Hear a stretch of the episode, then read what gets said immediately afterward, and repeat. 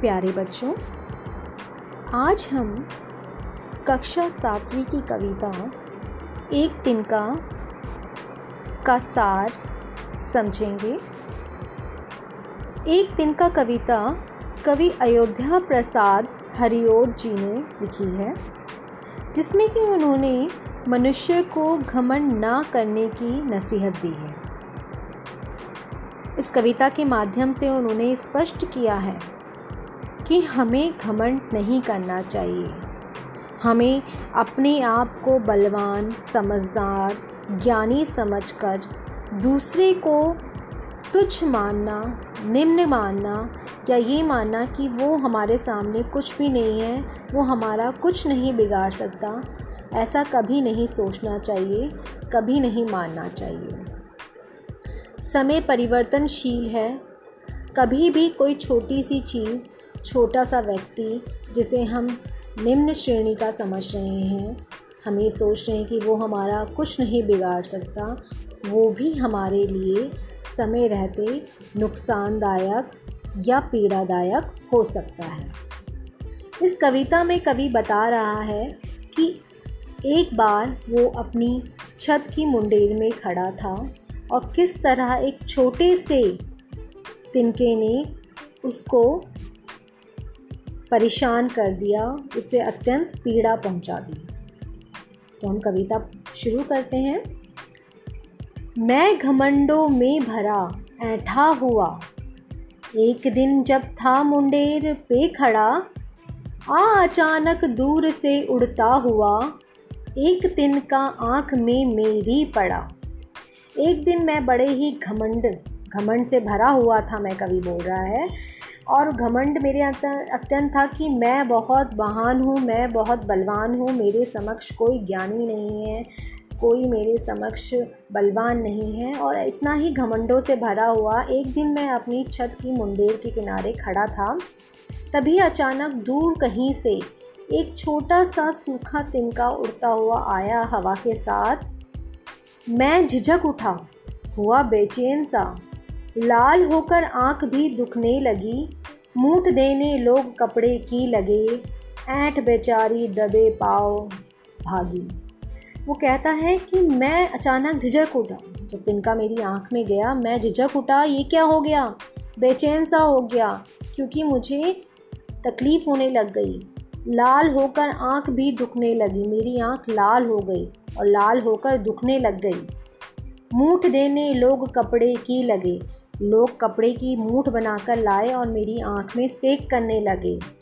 ऐंठ बेचारी दबे पाँव भागी और ऐंठ जो है, जो मेरी ऐंठ थी अंदर, मेरी घमंड था, वो धीरे धीरे भागना यानी कि निकलना शुरू हो गई। क्योंकि मुझे इस छोटे से तिनके ने परेशान कर दिया। ये कितनी शर्म की बात है। और जब ये शर्म की बात उसे महसूस हुई तो कहीं ना कहीं उसके अंदर से वो जो खमंड था वो, ऐंठ थी, वो धीरे धीरे निकलने लगी। जब किसी ढप से निकल तिनका गया, तब समझ ने यूँ मुझे ताने दिए। ऐंठता तू किस लिए इतना रहा? एक तिनका है बहुत तेरे लिए। जब अचानक से वो तिनका मेरी आँख से निकला, ढप से यानी अचानक से। तब मेरी समझ, मेरी अक्ल ने मुझे ये ताना दिया। ये ताना व्यंग कसा मेरे ऊपर। तू तो बड़ा ऐटता था, तू तो बड़ा घमंड करता था कि तेरा कोई कुछ नहीं बिगाड़ सकता, तुझे कोई नहीं तंग कर सकता, कोई तुझे पीड़ा नहीं पहुँचा सकता, तू तो बड़ा महान है, बड़ा बलवान है। परंतु इस छोटे से, सूखे से तिनके ने तुझे इतनी तकलीफ़ दे दी कि तू पूरा अंदर तक हिल गया, तू बेचैन हो गया और तुझे दूसरों की मदद की ज़रूरत पड़ी। इसलिए हमें कहीं ना कहीं जीवन में कभी ना कभी दूसरों की मदद की आवश्यकता पड़ती है। इसलिए अपने से छोटा, किसी को समझ के उसे प्रताड़ित, उसे तंग नहीं करना चाहिए। ना जाने वो कुछ छोटा सा चीज़, छोटे सा इंसान हमारे लिए कब भारी पड़ जाए और ना जाने कब हमें जीवन में किसी की मदद की ज़रूरत पड़ जाए। इसीलिए हमें अपने मन से, अपने जीवन से घमंड को, अपने आप को महान समझने की बात। महान समझना बुरा नहीं है, पर अपने आप को महान मानकर दूसरे को निम्न समझना ये गलत चीज़ है। और इस कविता एक तिनका ने हमें यही सीख दी है कि हमें अपने घमंड कभी नहीं करना चाहिए। आशा है कविता आपको समझ में आई होगी। धन्यवाद।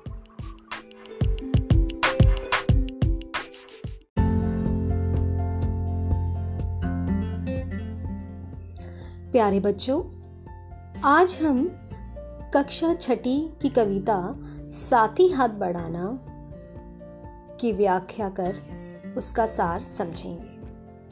साथी हाथ बढ़ाना कविता लिखी है साहिर लुधियानवी ने, जो कि एक बहुत प्रसिद्ध गीतकार, कवि रह चुके हैं। कविताएँ लिखने के अलावा वो फ़िल्मों में भी अपने गाने लिखने के लिए प्रसिद्ध हो चुके हैं। साथ हाथ बढ़ाना कविता जैसा कि शीर्षक से ही स्पष्ट होता है हमें कि साथी हाथ बढ़ाना, यानी कि हमें अपने साथी दोस्तों की मदद के लिए हाथ बढ़ाना चाहिए। हमें हर किसी की मदद करनी चाहिए। किसी की भी मदद करके क्या फ़ायदे होते हैं? जब हम किसी काम को कोई अकेला करता है तो उसके क्या नुकसान होते हैं? और जब किसी काम को कोई हाथ किसी अकेले को मिल जाता है और सब मिलकर काम करना शुरू करते हैं तो उसके क्या फ़ायदे होते हैं? उसके फ़ायदे ये होते हैं कि उससे काम जल्दी भी हो जाता है और थकान भी नहीं लगती, किसी एक अकेले के सर में भार भी नहीं पाता और समय की बचत हो जाती है हमारी। तो इस कविता साथी हाथ बढ़ाना में कवि ने हमें साथ मिलकर काम करने की प्रेरणा दी है कि साथ मिलकर काम करने से के कितने फ़ायदे हैं। साथ मिलकर काम करने से हम असंभव काम को भी संभव कर सकते हैं। तो आइए कविता शुरू करते हैं। साथी हाथ बढ़ाना, एक अकेला थक जाएगा, मिलकर बोझ उठाना साथी हाथ बढ़ाना। हम मेहनत वालों ने जब भी मिलकर कदम बढ़ाया, सागर ने रास्ता छोड़ा, पर्वत ने शीस झुकाया। फौलादी है सीने, अपने फौलादी है बाहें। हम चाहे तो चट्टानों में पैदा कर दे राहें। साथी हाथ बढ़ाना। अर्थात कि हम सबको मिलकर हाथ बढ़ाकर, यानी कि मिलकर काम करना चाहिए। एक अकेला व्यक्ति अगर किसी भी कार्य को करेगा तो वो जल्दी थक जाएगा। इसीलिए हमें साथ में मिलकर बोझ उठाना चाहिए, साथ में मिलकर काम करना चाहिए। हम मेहनत वाले, जो मेहनतशील व्यक्ति होते हैं जब भी वो मिलकर काम करते हैं, यानी कि दो चार अगर इकट्ठे मेहनत करने वाले मिलकर काम करेंगे तो वो असंभव कार्य को भी संभव कर देते हैं। उनके सामने सागर भी अपना रास्ता छोड़ देता है, पर्वत भी पर्वत यानी पहाड़ भी शीश झुका लेता है, जो कि असंभव कार्य हैं। परंतु उन मेहनत वालों की मेहनत को देखकर, उनके साथ मिलकर कार्य करने को देखकर ये सारी असंभव कार्य भी संभव हो जाते हैं। फौला दी हैं सीने अपने, फौला दी हैं बाहें। ऐसे जो मेहनत करने वाले लोग होते हैं, उनके सीने, उनकी बाहें फौलादी होती हैं, यानी कि लोहे की तरह मज़बूत होती हैं। हम चाहें तो चट्टानों में पैदा कर दे रहे हैं। हम चाहें तो चट्टानों में पैदा कर दे रहे हैं। हम यानी कि मेहनत करने वाले लोग चाहें तो चट्टानों को काट कर उसमें रास्ते भी बना सकते हैं, जो कि बहुत ही कठिन कार्य है।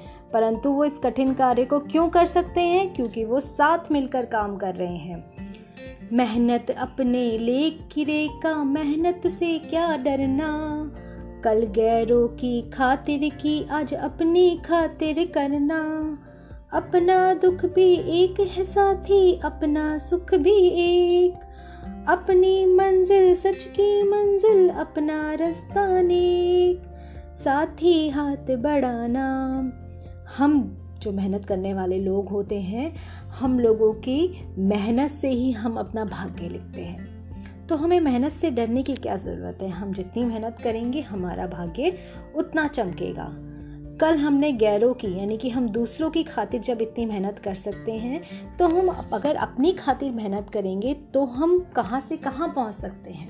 आपने देखा होगा, आपके आसपास जो जिन मकानों में, जिन सुविधाओं में को आप ग्रहण कर रहे हो, जो बिल्डिंगें हैं, पुल हैं, जो भी सामान है, ये सब किसने बनाई है? कोई कारीगर मज़दूरों ने मिलकर बनाई है, वो मज़दूर कितनी मेहनत करते हैं? और उनकी ये मेहनत का फल कितना मिलता है, उन्हें थोड़ा बहुत मिलता है। पर अगर वही मेहनत कल को वो अपने लिए करने लग गए तो वो कहाँ से कहाँ पहुँच सकते हैं। इसीलिए मेहनत से घबराना नहीं है। अपने लिए, स्वयं के लिए मेहनत करनी है। अपना दुख भी एक है, साथी अपना सुख भी एक। जो मेहनत करने वाले लोग होते हैं, उनका दुख भी एक जैसा ही होता है और उनका सुख भी एक जैसा ही होता है। जिन चीज़ों, जो चीज़ें दुखी करती हैं, वो सबको दुखी करती हैं और जो चीज़ें सुख देती हैं, वो सबको सुख देती हैं। अपनी मंजिल, सच की मंजिल अपना रास्ता ने जो मेहनत करने वाले लोग होते हैं, वो सच्चे होते हैं, वो नेक होते हैं। कभी भी छूट का या गलत चीज़ों का सहारा नहीं लेते। एक से एक मिले तो कतरा बन जाता है दरिया। एक से एक मिले तो जर्रा बन जाता है सहरा। एक से एक मिले तो राई बन सकती है पर्वत। एक से एक मिले तो इंसान बस में कर ले किस्मत। साथ ही हाथ बढ़ाना, साथ ही हाथ बढ़ाना। अर्थात अगर एक एक कतरा मिला दिया जाए तो वो दरिया का रूप धारण कर सकता है। एक एक बूंद से ही बहती नदी बनती है, सागर बनता है। एक से एक मिले तो ज़र्रा, अगर कर्ण, रेत का एक एक कर्ण मिलकर ही तो सहरा, यानी कि रेगिस्तान बनता है। एक से एक एक एक मिट्टी का कण कण मिलकर जो है पर्वत बनता है। और इसी प्रकार जब ये छोटी छोटी चीज़ें मिलकर, जब वो बड़ा विशाल रूप धारण कर सकती हैं। तो सोचिए, अगर हम एक एक इंसान मिल जाएँ तो हम सब मिलकर कार्य करें, मिलकर मेहनत करें तो हम क्यों नहीं अपनी किस्मत अपने बस में कर सकते? हम जो चाहते हैं, हम वो करके दिखा सकते हैं। तो उसके लिए क्या ज़रूरी है? उसके लिए ज़रूरी है मेहनत और मिलकर काम करना। मेहनत करने से और मिलकर काम करने से हम किसी भी असंभव कार्य को संभव कर सकते हैं। हम अपनी किस्मत में जो चाहे पा सकते हैं। इसीलिए साथी हाथ बढ़ाना। साथियों, आओ मिलकर मिलकर कार्य करें। हम सब एक साथ मिलकर मेहनत करें। तो ये कविता आपको आशा है समझ में आ गई हो गई इस कविता के ऊपर फ़िल्म का एक गाना भी बना है, जो बहुत पुरानी फ़िल्म है, नया दौर। उस फ़िल्म में इसे गाने के रूप में भी प्रयोग किया गया है। आप उसे भी ज़रूर सुनिएगा। धन्यवाद।